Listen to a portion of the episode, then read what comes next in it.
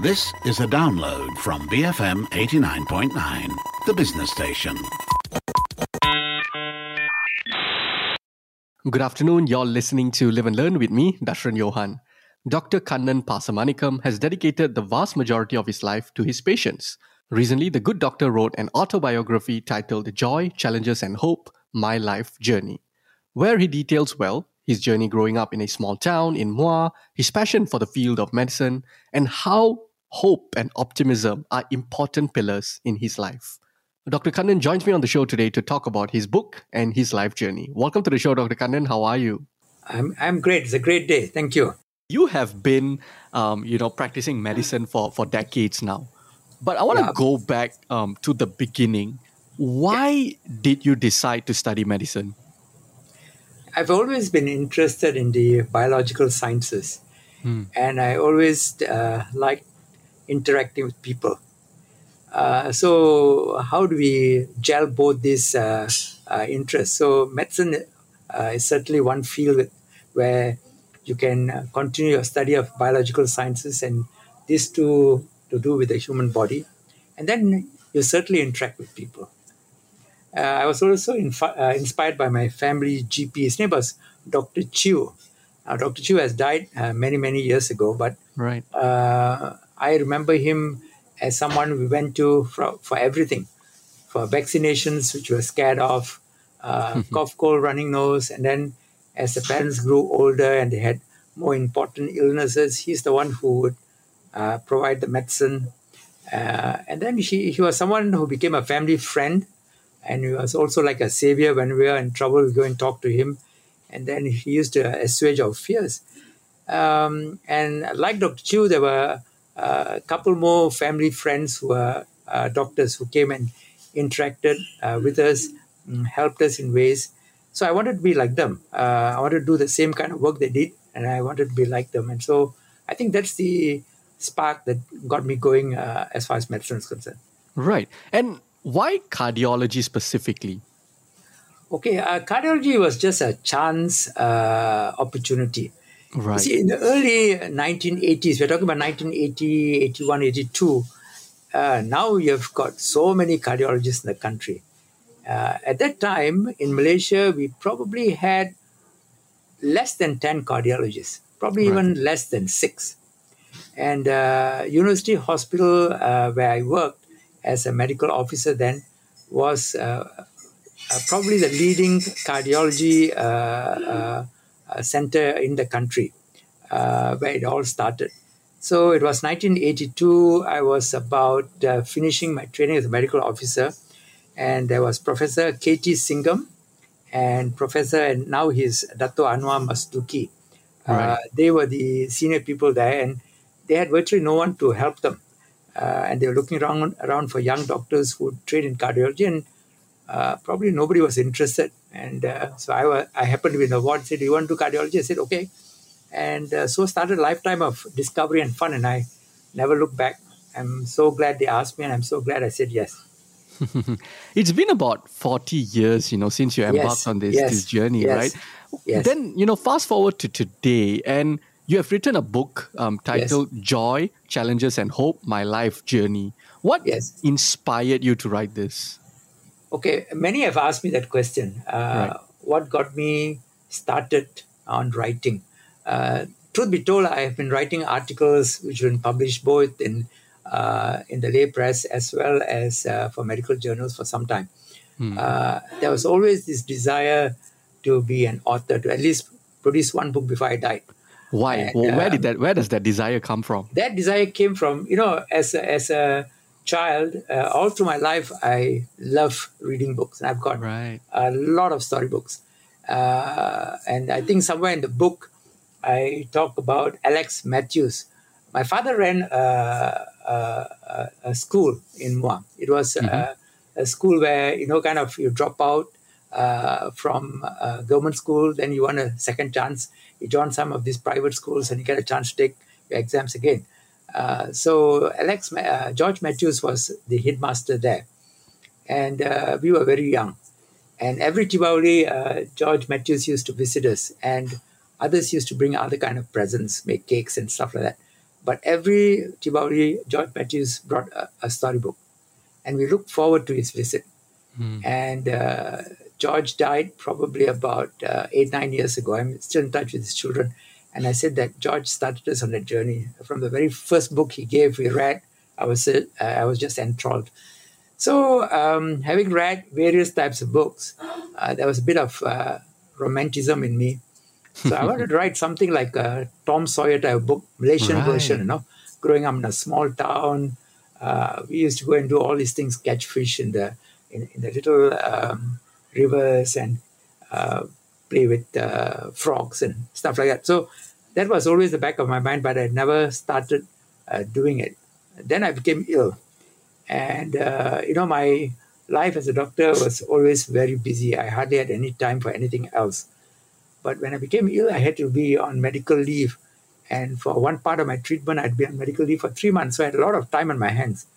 Um, so first, I started as a documentation of the medical journey that I, that I was now going through as a patient on the other side of the bed.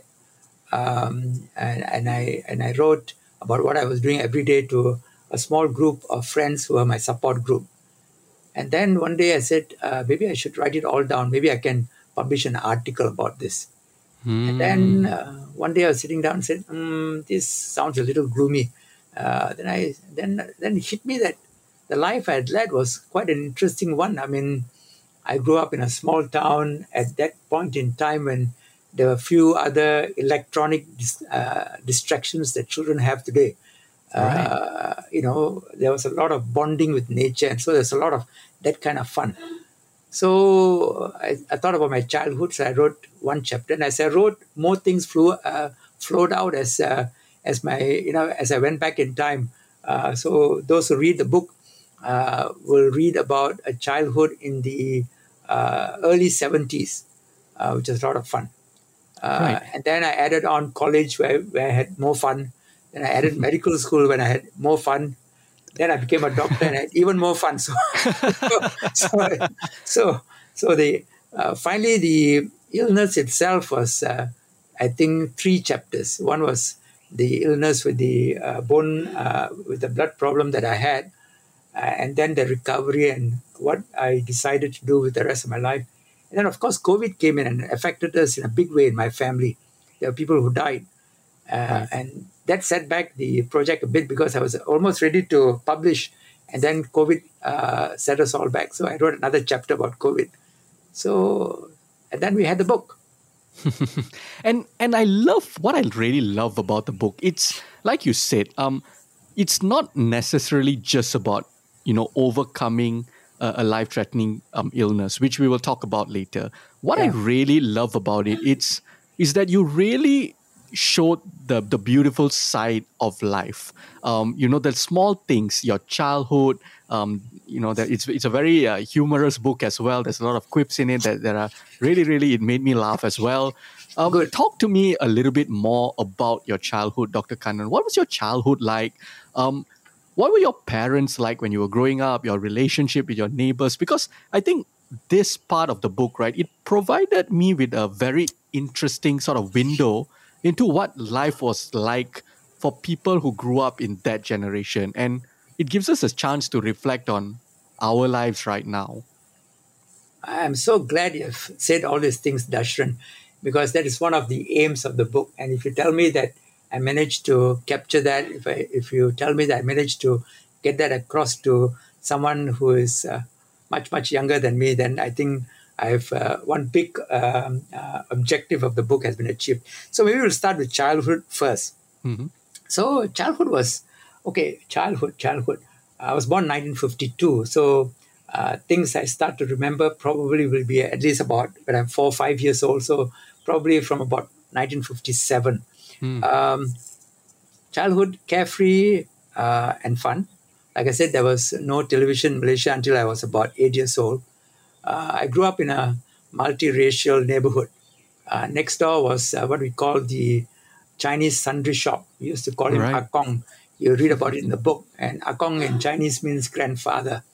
Uh, I didn't realize until I was in my teens that I'd been calling him Akong and uh, and his wife Asim. That means grandma and grandpa. So this is what our parents taught us to respect people who are older than us. Uh, right. Whatever their race, uh, we we treated them like family. So that was on the left side of the house, and that shop still exists. And then wow. in front of the house was a Malay family. I still remember her as Auntie Ajina. Uh, I think Ajina has also passed away now, probably about eight, nine years. Um, and uh, she worked in the registration department. I remember my father saying that some of his relatives who came over from India in those days, uh, before they became Malayan citizens, she had a role in uh, uh, helping with the paper, paperwork. So Hari Raya and all that means go over to Auntie Ajina's house, uh, help them prepare the cakes. Sometimes it's nasi minyak, you help to cook, and then you get a free meal. um, and and uh, Muar also had quite a big uh, Sikh uh, population. You know, you go to a Sikh temple for for a meal, my God, you get fed very well. Uh, the milk is very good, and the and the cakes are very good. So yeah, a multiracial neighborhood uh, many friends of all races, and every celebration, Diwali, Hari Raya, and Chinese New Year, it felt like your own family celebration. Basically, we had about four big celebrations, including Christmas, to celebrate.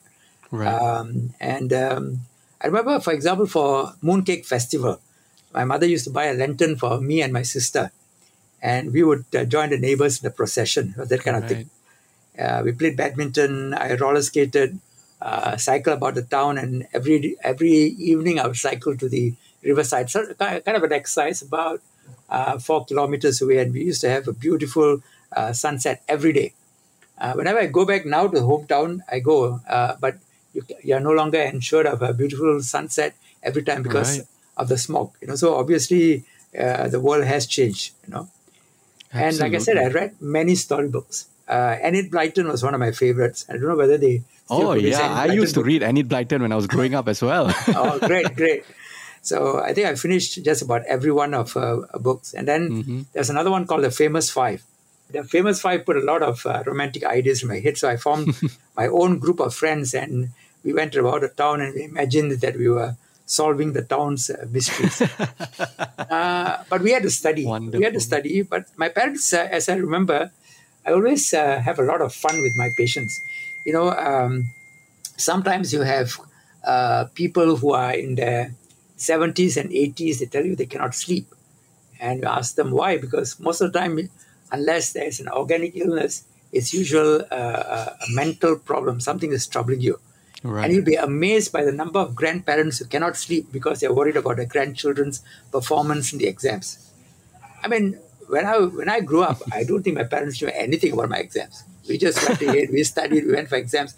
Nobody cared a hoot, you know. So, so my parents did not push me, but I, I remember that I, from a early stage in my life, I had this fear of failing exams. I didn't want to fail anything, so I remember studying very hard. Uh, I used to make uh, memory cards even when I was in uh, standard three, standard four, and I used to carry it in my pocket to memorize things. So that was a part of me, even from then.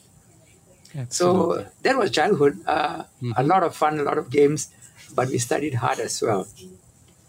Uh, my Don't parents, yeah, uh, you asked about my parents, so yeah, uh, very supportive, very loving, as I remember.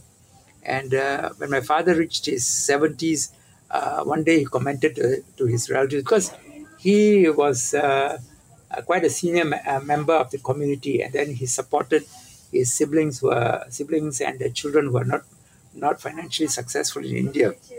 And he mm-hmm. made a big point that everybody studied because he felt that that was the only way they could get ahead. Right. So, you know, they used to write to him, ask for money and stuff like that. And one day he was, uh, when we all were sitting around, he was probably about 75 and he commented uh, once, uh, once, I think first time and last time, that he said, you know, I never spend any money on my children because they were never demanding whatever money is spent on all his useless relatives. That's what he used to say. he said we never gave any grief. So ah, I said that was good. So demands are very simple and expenses were small because there were no expensive electronic gadgets. There was no handphones to buy, nothing to change. Only luxury was storybooks and then the occasional, I don't know whether they have Beano and Dandy comics now. And then we had to hide them to read because these were banned in school. And uh, my father got to his head that comics were bad that they were all drawings and your your your language suffered. So we were not allowed to read it in front of him. Uh, meals were all cooked at home. We we there was no such thing as going to a restaurant. Uh, Mom was a superb cook, um, and uh, uh, restaurants were unheard of. In fact, we started going to restaurants only after I started working. After I married Angie, and when we were a couple in KL. Uh, in fact, my mom used to come and stay with us. And on Saturday, she said, "Where are you all going?" I said, "We're going out for a meal." She said, "Why do you need to go out for a meal? There's food in the house." you know, I mean, that was her take. Right, uh, so, right, absolutely. So you could really stretch your uh, stretch your dollar. Mm-hmm. The other big thing about the family, I think I've also written, was that accepting for my sister Sundri, uh, we were all durian hantus. Uh, my mom was really into durians, and I think there are one or two poignant uh, episodes when she was very old and just before she died about durian that I've written there. Mm-hmm. Um, and my father was kind of so-so, but I was also next to her. I was the next hantu. That was a great time. On the show with me today is Dr. Kannan Pasamanickam, cardiologist and author of the book Joy, Challenges and Hope My Life Journey. After the break, I ask him why hope and optimism are important to him. Keep it here on Live and Learn, BFM 89.9. Welcome back to Live and Learn. I'm Dashran Johan, and on the show with me today is Dr. Kannan Pasamanickam, cardiologist and author of the book Joy, Challenges and Hope My Life Journey. So, Dr. Kannan, I'm wondering because you talk about a, a particular time um, of your childhood and in growing up, you know, in a very multicultural society, um, a multicultural community in a small town. How did that um, childhood of yours shape your worldview? I mean, I think when you grow up in a small town, I think you're you're taught to appreciate the simple pleasures in life, because mm. the big things are not there for you, uh, and you and as you grow, I mean, I'm going to be 70 on the 1st of November. Uh, wow. Uh, so when you look back, you really, you know, I'm sure everybody will agree that the simple pleasures in life are the most important. I mean, all these so called complex things that people go for uh, really is very transient. Those pleasures are very transient. So they, the small town taught me how to enjoy the simple things in life. And till today, I really gel with nature. I've got a garden and looking out at all my flowers, and my spirits are really up. And uh, you know, uh, from from then till now, nature has played a big role. So, uh, and, and, that's a simple pleasure. It's free for everybody to to see. Mm-hmm. Uh, the small town also taught me good values, and uh, I think many people will agree that the man who lives and grows up in a small town, uh, they are devoid of most of the pretensions of the city man and they've got less hypocrisies. They're simpler, they're more honest, uh, and they're more willing to share and help. And of course, you change, like you evolve, you you move out of town, you come to the city, you travel the world, and then uh, you imbibe some of the nastiness that you experience in life. But the values that you are taught uh, in your formative years as a young person will always serve as your check and balance and will pull you back. And I'm grateful for having been born and grown up in a small town with so many uh, adults who kind of guided me when I was young. Absolutely. Dr. Kannan, you mentioned that you're going to be turning 70 in a few months' time. Yes. which makes you older than Malaysia, uh, you know, independence and all of that, right? Because you grew, yes. you were born in 1952. Yeah. What, how, how do you reflect on Malaysia's direction over the past few decades? Very sad. Hmm. Very sad you know, I've written about this, and some of my articles have been published. I think two of the articles are in the book.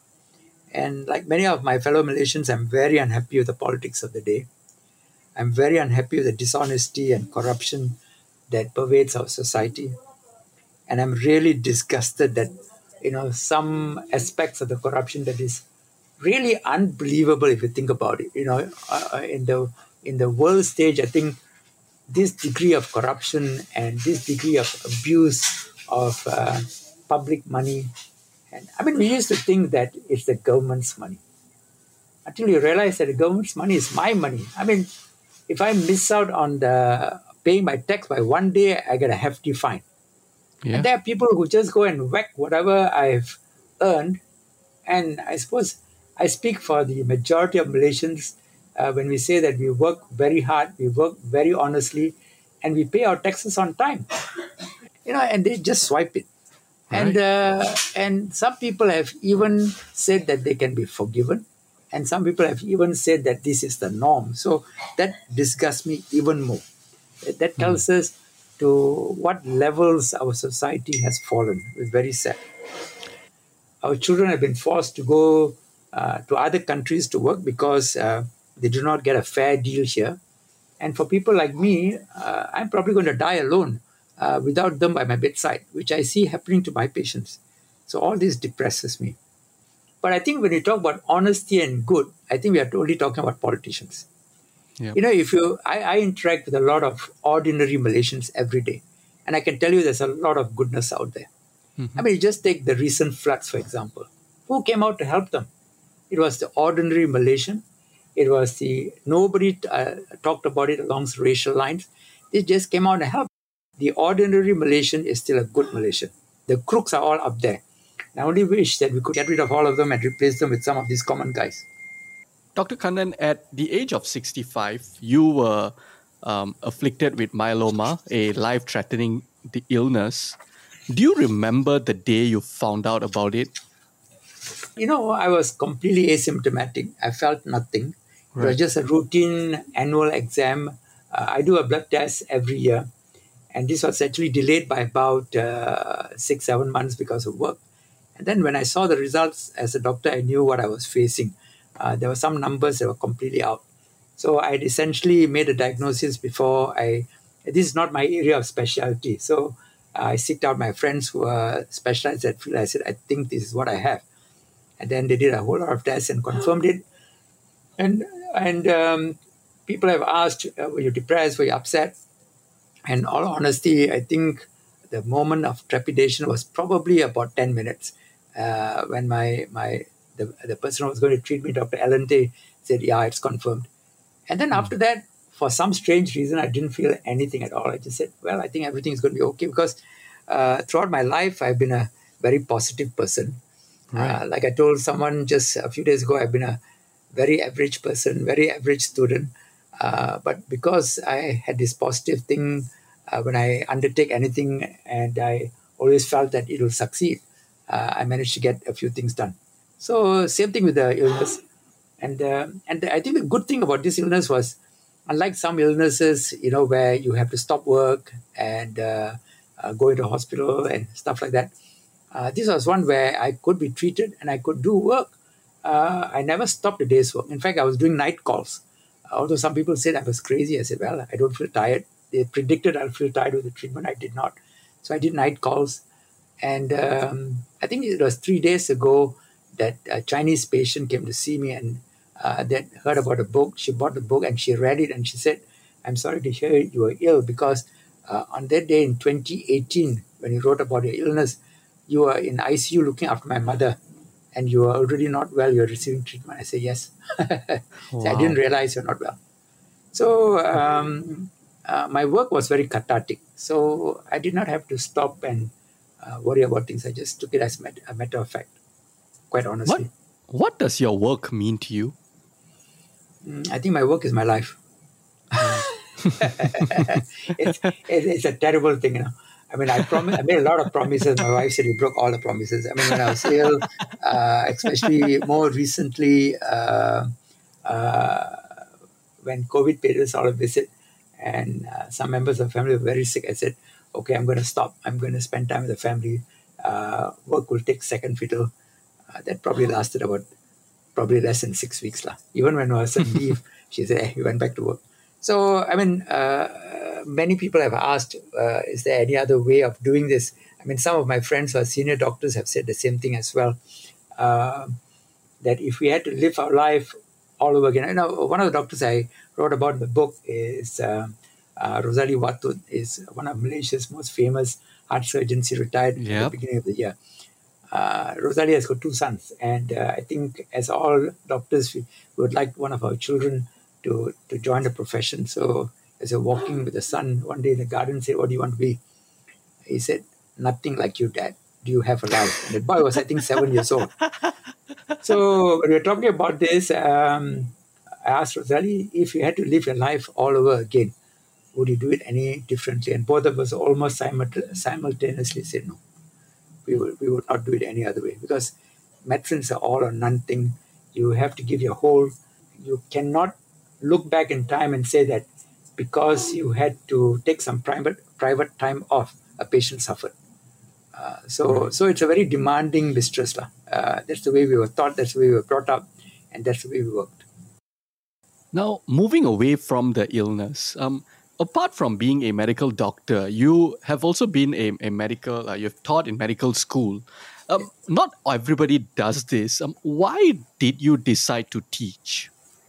Okay, I, I think I was fortunate because uh, uh, when I graduated in 1973, uh, you either chose to work in the government uh, Ministry of Health or you could work in the university where where which was our medical school.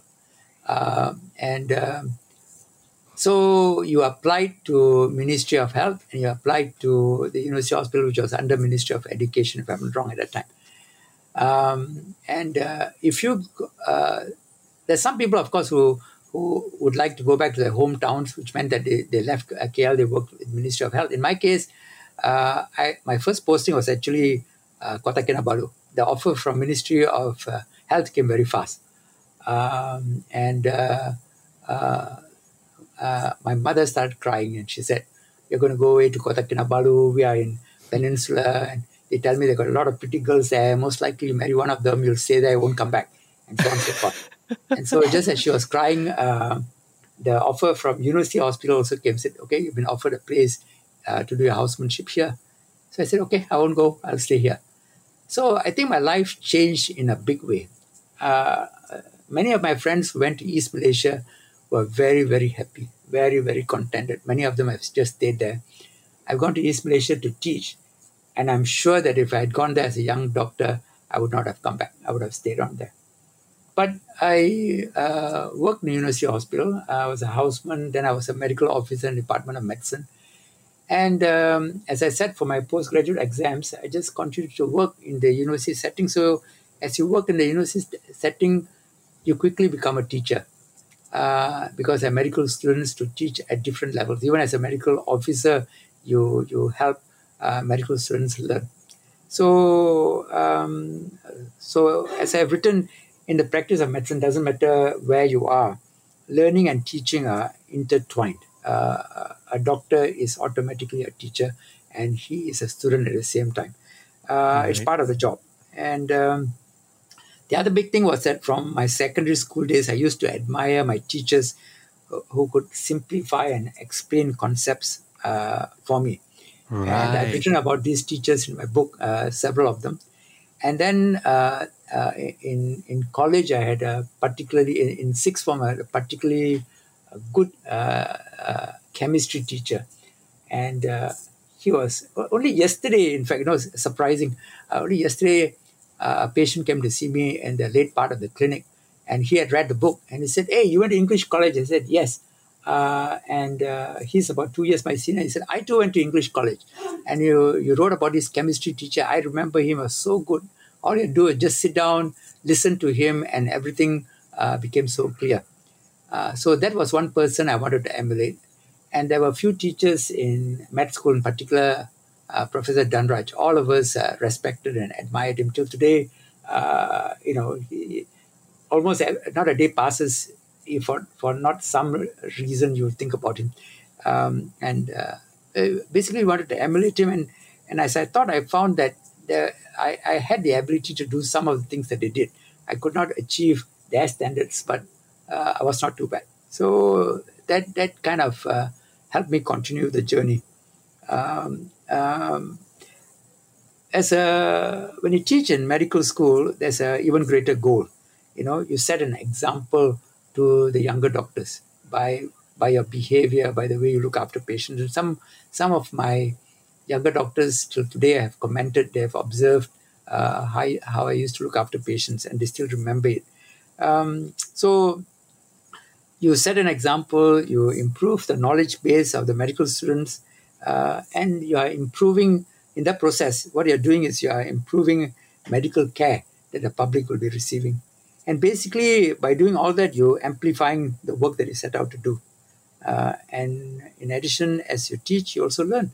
And uh, learning is vital to a doctor throughout our lives. Hmm. Now, Dr. Kannan, reading your book and even listening to you speak, like you said, you are someone who is a very positive person. You have a positive outlook on life. And even in the book, you, you talk about the stress the importance of um, things like hope and optimism. Why are these things, hope and optimism, important to you? When you talk about hope and optimism, to me, uh, hope and optimism are twin drivers. Uh, they are absolutely essential for us to have to see to fruition uh, whatever you set out to do. You must have it in you. You must develop it in you if you don't have it. You must be surrounded by people who have it. And if you are married, you must be blessed to be married to one who has these attributes. And I'm so blessed in my 40 year marriage to uh, Angie. Mm-hmm. Um, now, gets me a bit emotional when I say that, but it is true. Without it, uh, I would not have got to where I am uh, in everything I did. Now, Dr. Kannan, another thing you talk about, and this is also very interesting and something that I didn't expect, right? And and that is you talk a lot about discipline in the book. Your discipline to school, your disciplinary teacher, the discipline that Dr. Thambu John Danaraj, uh, TJD as you call him, instilled yeah. in you. Why so? How important is discipline to you? I mean, when you're a young person, that word uh, doesn't uh, occur in your head. You know, um, we had very strict teachers all the way from primary school to secondary school, and I must tell you this. You know, I, I attended. Uh, my father chose uh, in Muar those days. You had high school Muar, mm-hmm. and you had St Andrews School Muar, uh, and St Andrews had had the reputation of uh, being a disciplinarian school because uh, Brother Robert O'Sullivan, uh, purportedly a boxer in the British Army, was the headmaster. and he put no nonsense. And if you read about it in my book, he walked around with a cane and you got whacked. No parent came and complained. They just whack you even more when you go home. Uh, so it was a lot of discipline in the school. There, there was, um, I mean, we, we did, I mean, all of us were naughty, of course, but uh, nothing, uh, you know, that we could uh, boast about the naughtiness there because we were really kept in check. Um, right. then, when I finished Form 5, Form 6, Dad said, you continue this down, you'll be attached to your mother's apron strings. You better get out of here and go to Johor Bahru and go to boarding school, which was English college. And the first day I walked into English college, I was shocked. Uh, you know, uh, this is a a double story uh, classroom, and uh, windows shatter as I walk into the grounds. I still remember it vividly uh, till today. And a chair comes uh, hurling out to land on the ground. I, I, I, was I was shocked. I said, "This would never happen in St. Andrews, because yeah. the guy who did it will know that he won't have any skin on his back at the end of the day." So then you realize that you know you had a very uh, you had discipline. Uh, you were disciplined as a child suddenly the importance of the word gels in your brain. So, to me, today, looking back uh, on life 70 years uh, uh, back, I think without discipline, no one and nothing will succeed. We need discipline. Uh, discipline is a training of the body to follow a set of rules from a young age. Uh, we need it to train the mind and body.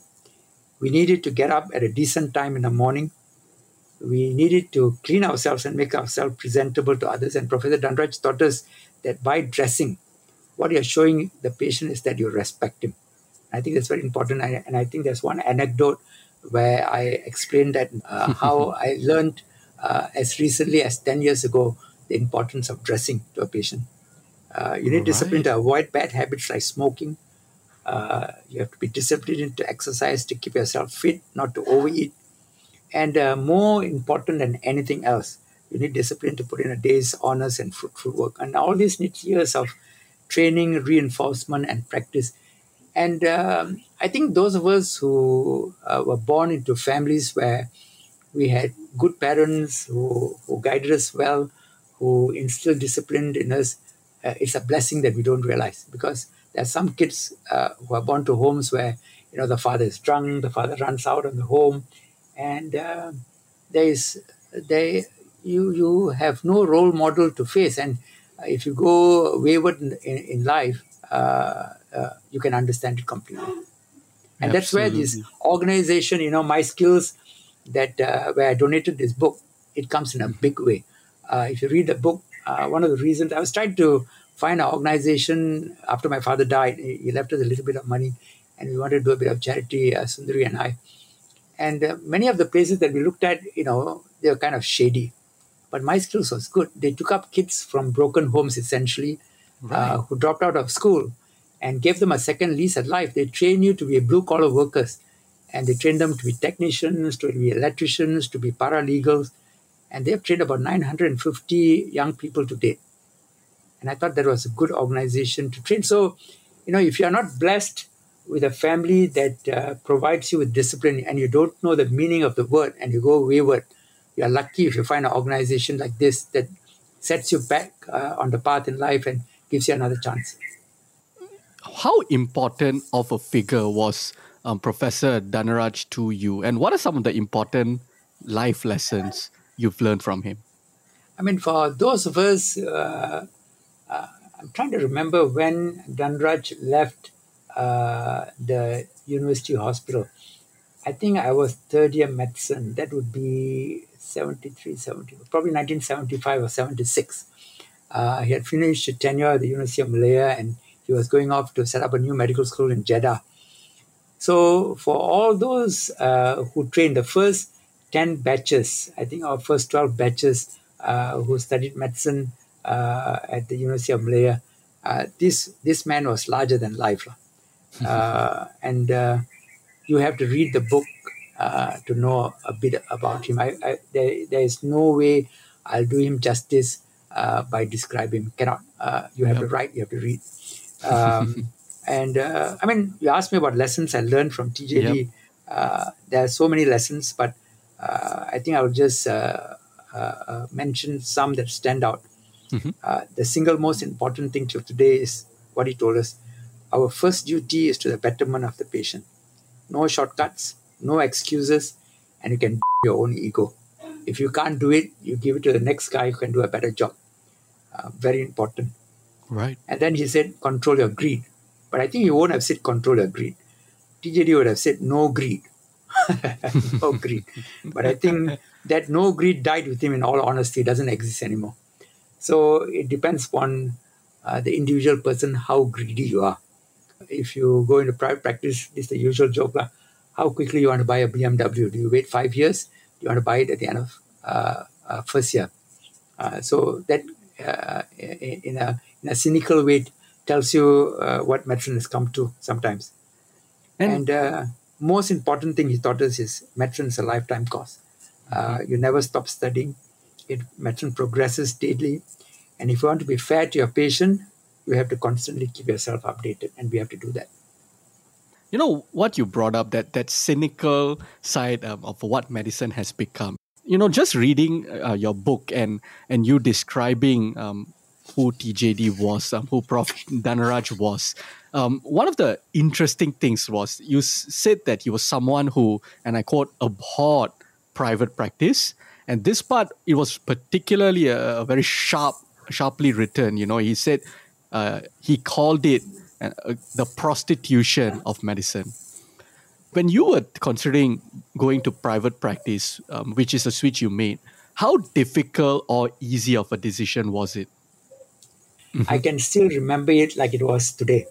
Uh, mm-hmm. Uh, sitting in front of him, uh, he had a house up in Pantai Hills, uh, next to Pantai Medical Center. And uh, later in life, we became friends, especially uh, when I became a lecturer in medicine. I used to go once in a while because he was quite keen to see how medicine was progressing, how the hospital and medical school that he had built was faring. So I used to go in the evenings and chat. And so one day, with a lot of trepidation, I went and said, Prof, uh, I think I'm leaving the university and I'm going to practice. And he was very, very disappointed. Um, very quiet for a while. And then I thought I was going to get a bashing. He said, You know, Kannan, private practice is a prostitution of medicine. that, that floored me. But anyway, um, the the decision to leave was not difficult. You right. know, um, you know. Uh, I mean, I've said this uh, over and over again, um, uh, and some people choose not to believe it. That uh, I left because I wanted to make more money. Uh, the, it was a very simple reason. The vast majority of people uh, I worked with were very good friends, were very good teachers, who had done a lot for me. But I had to work with one or two characters in my line of work, which was increasingly becoming specialized. And it was impossible to work with them because of personality differences. And right. I just could not do tomorrow's work because of that. And so I had to find another place to go to work. And those days, all my seniors who retired from the University Hospital gravitated to the Subang Jaya Medical Center. It was one of the new, big, uh, modern private medical schools. So when I rang around, uh, the person who answered my call was uh, Dato Anwar Mastuki. He had been my trainer and teacher in the university. He said, just come and join us. Don't have to look far. And so I just uh, went over to a place where there were a lot of friends. The my professor of neurology was there. He was a neurologist. My uh, professor, uh, whom I respected a lot, Ashok Menon, whom I've uh, written about in the book, he was there. So I was not uh, like a fish out of water. I was back home, and uh, I, I was being treated nicely again, and I could work. So I felt a lot happier. But uh, as I have repeatedly told people that the best years my, of my life were in the university hospital, no no doubt about it. Now, you are someone, uh, you know, despite not following um, Prof. Danaraja's philosophy when it comes to, you know, the private sector um, of, of medicine, um, you are still someone who, you know, uh, as a high, you, you did fantastic work. Um, that's that's for one, and you are someone who, like you mentioned earlier, that the thing that you really held together, uh, held with you. One of uh, Dr. Uh, Prof. Danaraja's words is the importance of patient care. You you have never veered away from that, right? You you've stressed on how important that is. Talk to me about the importance of patient care and your approaches to it. Patient care takes precedence over everything else. They trusted you. They came to you. I mean, just like when I was ill, I trusted my physician. I left it completely in his hands uh, he could do right, he could do wrong, he could give me uh, half measures. Uh, and I, I probably will be a bit wiser because I, I have some inside knowledge. But, you know, they basically uh, place uh, their faith, their life in your hands. And uh, you have to do it right before we wrap this conversation up, because um, this has been a really, really fascinating insight um, into your life, I want to know, you know, what lies ahead for you because you've talked a lot about, you know, your past growing up uh, and your life for the past 70 years. What lies ahead for Dr. Kannan? Okay. Uh, before we address that, there's mm-hmm. one more thing I want to address. A moment yes. ago, you praised me very loftily. You yep. said I've done fantastic work. I, I beg to beg to disagree you know, I, I, I, don't think I've done anything really great that, that a lot of other people have not done. But, you know, um, I'm not being humble. Uh, don't mistake me. I'm not being humble. I certainly am not. But, you know, there, there are many, many more people. If you read my book, I've read, I've written about several of my friends who have done stellar work. And uh, uh, since there's an opportunity to, to mention, I'll mention two of them. You know, I've written about uh, Dr. Dr. Jayaram Menon. You know, he went uh, to uh, Queen Elizabeth Hospital in Sabah, stayed there for 20 years, and almost single handedly uh, set up one of the best gastroenterology units in the whole country. People go there to train. And that is something that he calls stellar work, not what Kannan did. Kannan did nothing.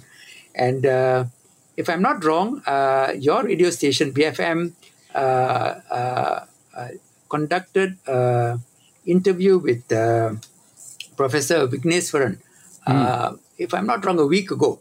Yep. And Vicky was one of those who wrote the forward to my book. And over 20 years, uh, Vicky, after coming back from UK, built up a superb uh, neurosurgical unit at the University Hospital Kuala Lumpur.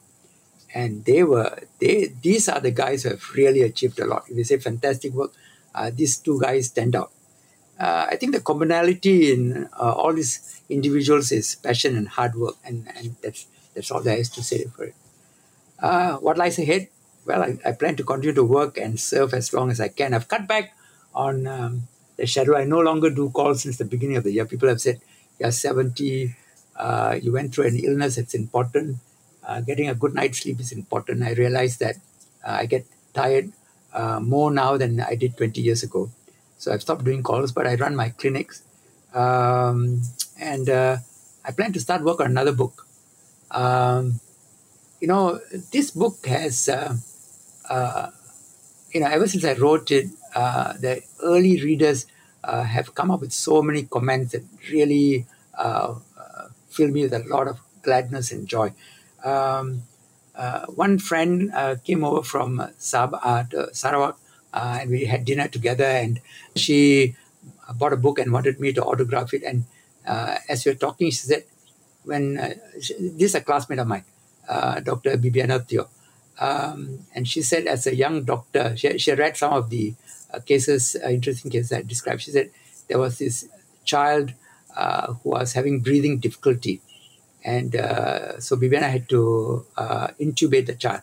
And as she intubated the child, she realized that the child's lungs were full of worms and she was pulling out one, one worm after the other. Mm-hmm. My God, I said, you know, in which part of the world do you experience things like this? So I'm trying to get uh, our class had about 110 of us, and I'm trying to reach out to see whether even 40 to 50 of them can come up with one or two interesting cases like this uh, that they have encountered in their work in medicine in Malaysia. Uh, all of us are about 70, and I said soon we all will not be around, but this will be a fantastic uh, legacy to leave behind. Very interesting for Malaysians to read and for our next generation of students to read. I, ho- I hope that book will come out. My father died at the age of 93. And on the morning of the day he died, he went to his office for a few hours. So that tells you there's no retirement for me. Wonderful. Thank you so much for joining me today, Dr. Kannan. That was Dr. Kannan Pasamanickam, cardiologist and author of the book Joy, Challenges and Hope My Life Journey.